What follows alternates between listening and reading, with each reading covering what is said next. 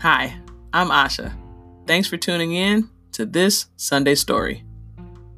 I think one thing we can agree on is that these last few months have made all of us slow down, and that is the subject of today's Sunday story Word to India Arie. I share the story of how my impulsiveness led me to marry hastily and why that is not a good idea. I'm still a firm believer in the institution of marriage. There are some who met and married in a short amount of time and remained married decades later. And there are others who dated forever before getting married, only to get divorced a few years in. Divorce and breakups are as unique as your own fingerprint and are impossible to predict. But one thing that is hugely important is recognizing your motivation behind having a short engagement and being frank about the consequences of such a thing. Thanks for listening. You can read and hear more at achsha.com.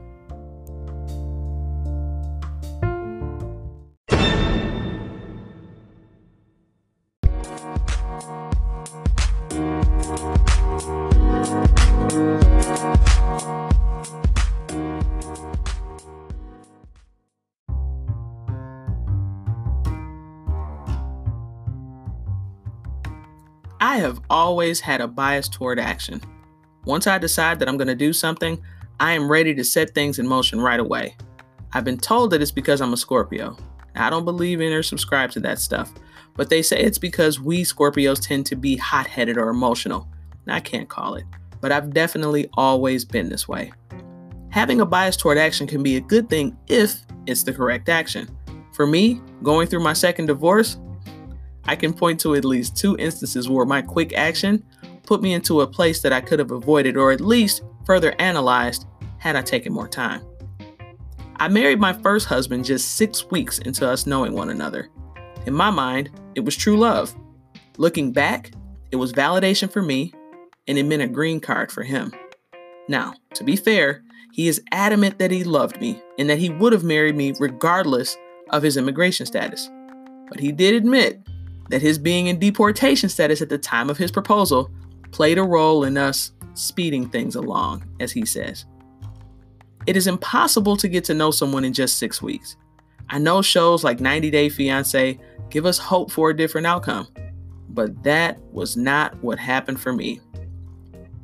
In the audio preview of my first book, Break Up Without Smearing Your Makeup, I talk about what finally drove me to leave husband number one after three and a half years of marriage and after giving birth to our first child.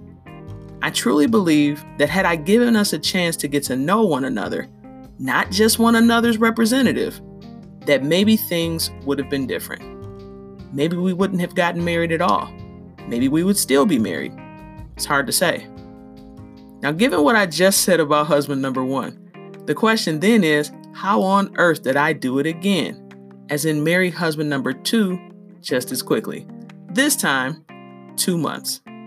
Well, I was in Rebound Town. I was wooking Panub.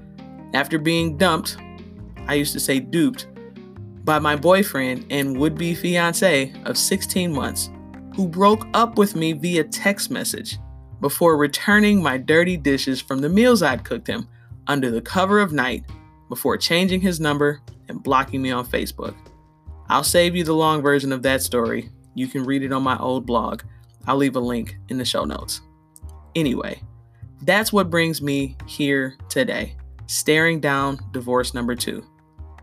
I think it's because I'm really the marrying kind. I don't believe in sex outside of marriage, and I'm a serial monogamist. So back then, the mere act of a man proposing to me signaled to me that he was ready for the things that marriage entails which in both instances for me couldn't have been further from the truth. It has always been in my heart to be married and have a family. I definitely see myself marrying again and having more children, at least one because I want a son.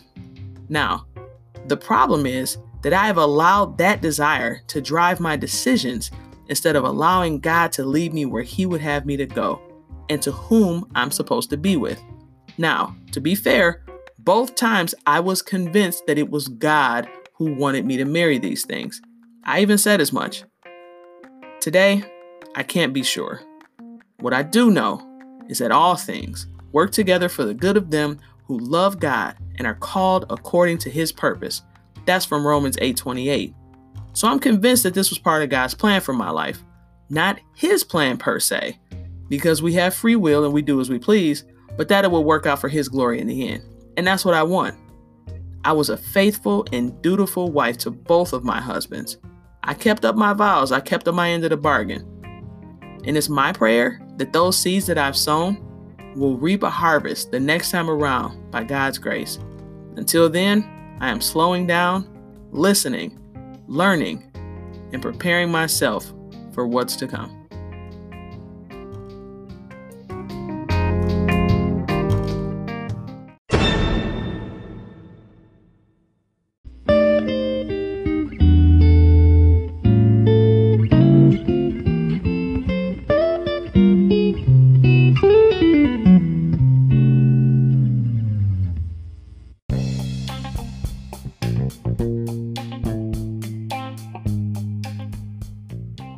Thanks for listening. Please like, comment, share, subscribe wherever you're hearing this. We'd love a review. You can go to achsha.com where you can read more and hear more content, pre order the book, or just keep up on what I've got going on. Thanks again.